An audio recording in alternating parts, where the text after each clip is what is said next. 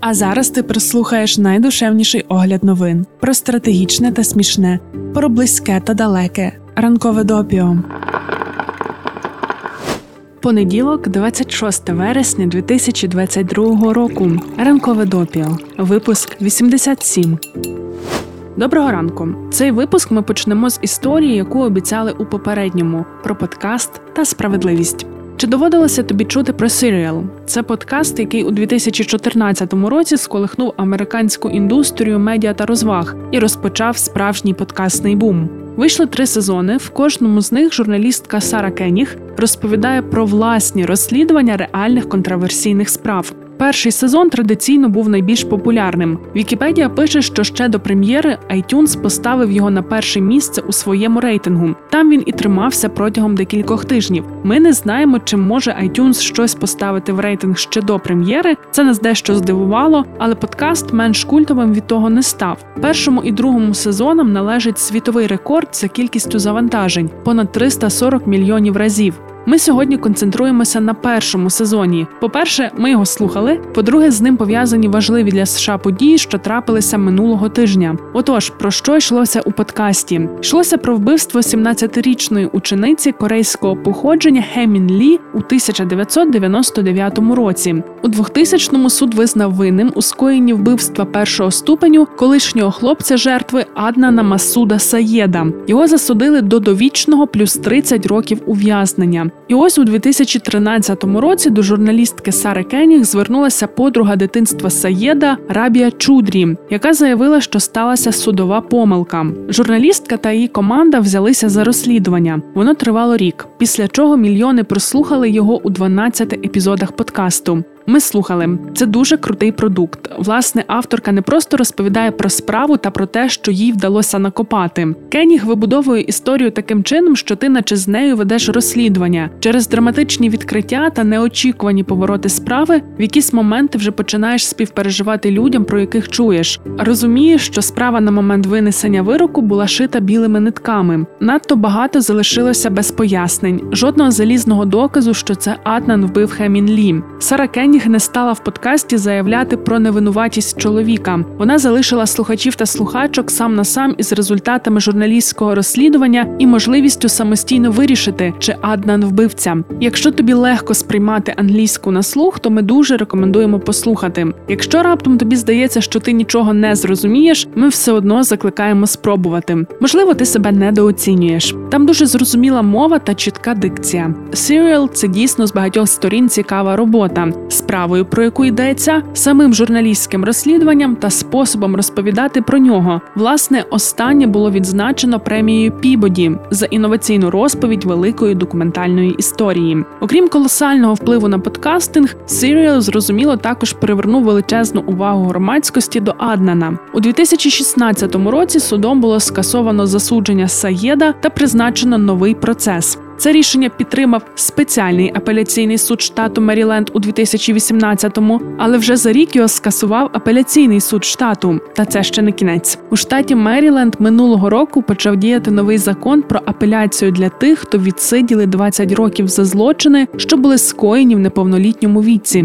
Це якраз про Саєда. Його справа потрапила до рук прокурорки Бекі Фельдман. Хоч вона і не повинна була цього робити, та все ж розпочала нове розслідування, об'єднавшись із Ерікою Сутер, адвокаткою Аднана та директоркою Балтиморського проєкту Невинуватість. Нове розслідування показало, що тести ДНК є непереконливими, а залучені експерти однозначно погодилися, що телефонні дані, які використовували під час першого судового процесу, є недостовірними. Їх не слід було розглядати в суді. Переглядаючи 17 коробок державних документів, Фельдман виявила рукописні нотатки з іменами двох інших потенційних підозрюваних. Серед них був і той, хто говорив, що вб'є Лі. Жодного з них ніколи не розглядали всерйоз, тож обидва продовжували вчиняти насильницькі злочини проти жінок. Прокуратура подала клопотання на підтримку нового судового розгляду, заявивши, що держава більше не впевнена в чесності обвинувального вироку. І ось нещодавно суддя Меліса Фін скасувала вирок Аднана. У понеділок Саєда відпустили під домашній арешт. Зараз у штату є 30 днів, щоб вирішити, чи домагатися повторного розгляду справи. Наразі чоловіка ще не виправдали, але це вже величезне зрушення у справі. Сара Кеніг навіть випустила особливий епізод подкасту після того, як скасували вирок Аднана.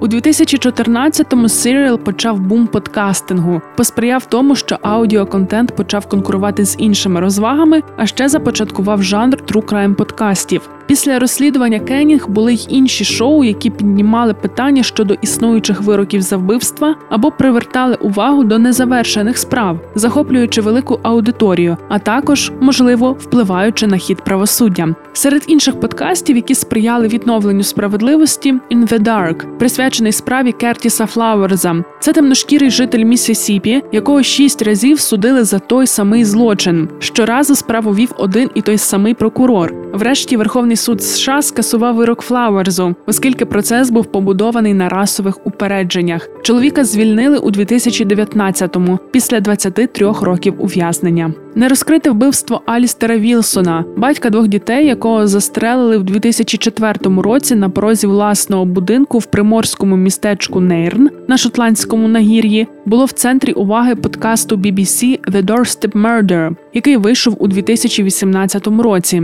Його смерть залишається нерозкритою досі. Але на початку цього року головна слідча група шотландської поліції заявила, що ймовірним мотивом є суперечка щодо планування місцевості. Вілсон заперечував проти великої площі настилу біля готелю навпроти свого будинку, стверджуючи, що це є джерелом шуму та сміття. Минулого місяця австралійський суд визнав Кріса Доусона винним у вбивстві своєї дружини Лін через 40 років після її зникнення. Ця справа була темою подкасту The Teacher's Pet, який було завантажено 60 мільйонів разів. Це викликало інтерес поліції і спонукало відкрити нове розслідування. Тіло місіс Доусон так і не знайшли. Ми всіх цих подкастів не слухали, тільки перший сезон Serial, але тепер хочемо послухати інші. Взагалі, з цими подкастами про реальні злочини ще завжди хочеш також проводити якісь розслідування. Мабуть, це одна з причин буму на true crime подкасти в західних країнах. В Україні також були вже спроби робити аудіоконтент в цьому жанрі, але маємо відчуття, що щось культове як для медіаіндустрії, так і для відновлення справедливості ще попереду. Можливо, навіть ми колись зробимо щось в цьому жанрі. До речі, є класний серіал, який чудово обігрується бажання вести своє розслідування, прослухавши чийсь подкаст.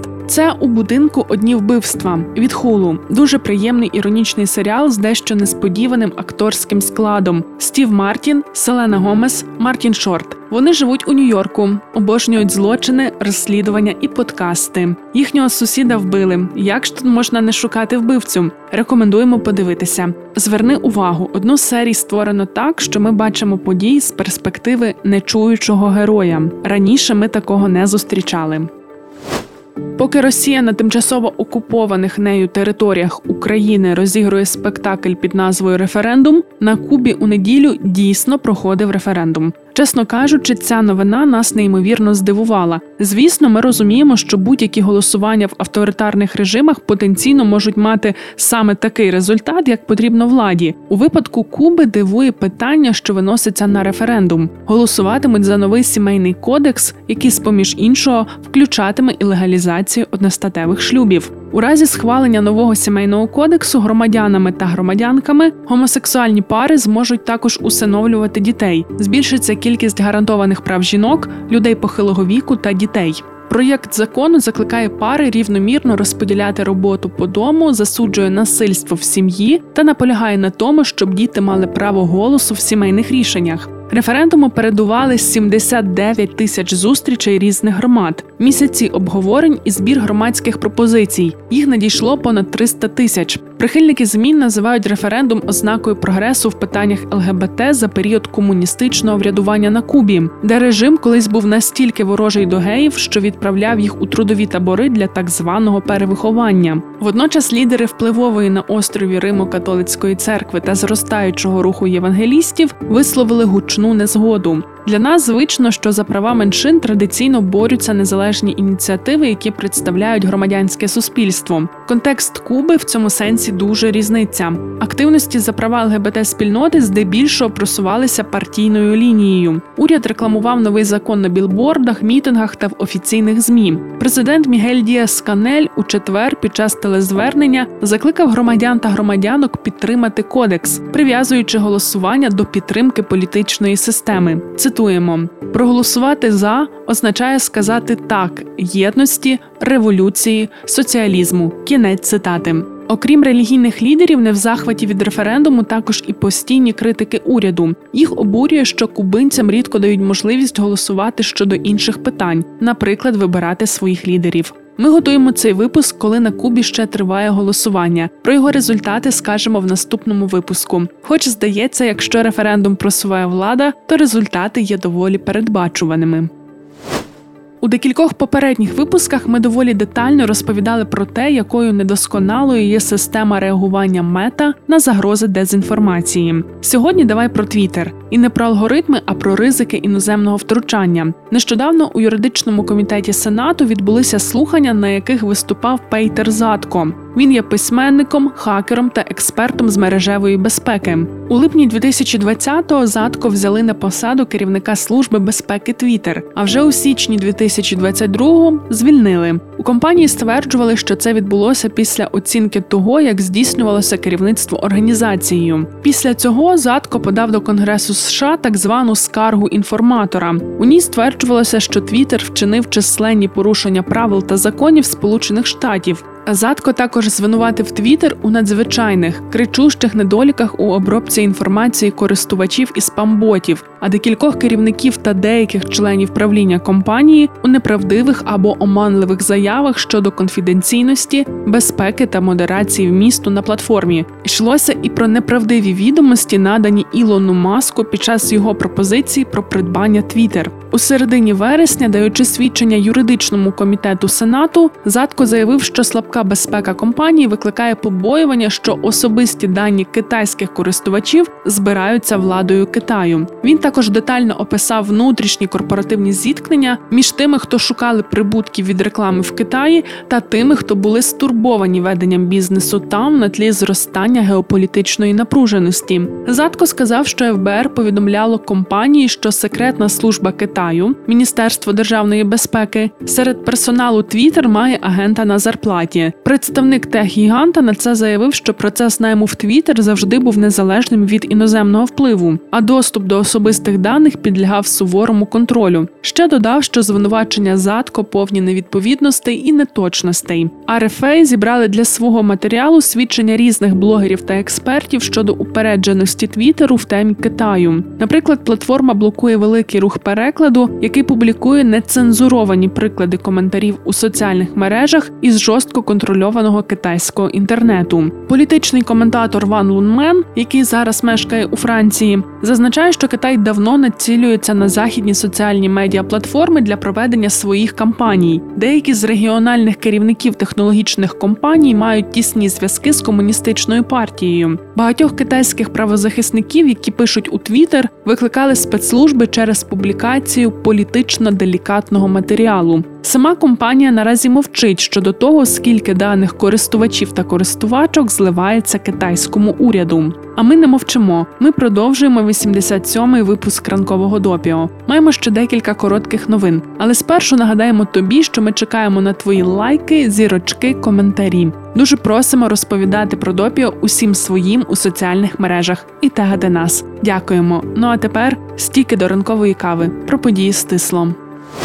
У неділю в Італії відбулися парламентські вибори. Думаємо, що вже в наступному випуску зможемо розповісти про остаточні результати. В Італії дещо ускладнена виборча система, тож потрібен час, аби все порахувати. Опитування громадської думки передбачали, що брати Італії Джорджії Мелоні отримають найбільше голосів і формуватимуть уряд зі своїми союзниками лігою, яку очолює Матео Сальвіні, і партією Сила Італії Сільвіо Берлусконі. Якщо такі оцінки справдяться, то в Італії буде сформовано ідеологічно найбільш правий уряд з часів Другої світової війни.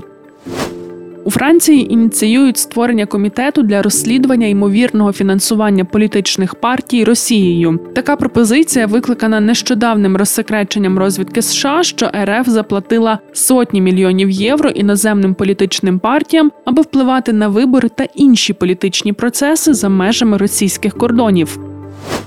П'ятницю мобільні мережі Ірану зазнали повного відключення. Це сталося після загальнонаціональних відключень електроенергії у середу. Це призводить і до того, що люди залишаються без доступу до інтернету, оскільки в Ірані приблизно 85% запитів доступу до мережі надходять із мобільних пристроїв. Відключення зв'язку покликане зірвати організацію масових громадських протестів. Думаємо, тобі вже доводилося про них читати. Ми також писали про це в своєму інстаграмі. Запрошуємо. Повертаючись до відключення інтернету, це відбувається не вперше. Як ми розуміємо, зараз доступ до зв'язку частково надано. Так було і в 2019-му, після того як підвищення цін на пальне спровокувало демонстрації по всій країні. Тоді в Ірані відображалися лише офіційні вебсайти та додатки. Протестувальники та протестувальниці зараз покладають надії на VPN. А Ілон Маск заявив, що домагатиметься звільнення Ірану від санкцій, щоб могти поставити туди старлінки. У п'ятницю Міністерство фінансів США заявило, що американським технологічним компаніям буде дозволено розширити свій бізнес в Ірані. Йдеться про можливість пропонувати більше соціальних мереж і платформ для співпраці, відеоконференцій і хмарних послуг. На цьому сьогодні прощаємося. Легкого понеділка, продуктивного тижня, гарних новин. Бережися і скоро почуємося. Ранкове допіо це огляд новин від освітнього центру справ людини у Львові. Про все, що дійсно має значення, ми тобі повідомимо. Щотижня у понеділок, середу та п'ятницю можна читати, а можна слухати. Шукай у Telegram, на SoundCloud, Google та Apple Podcasts.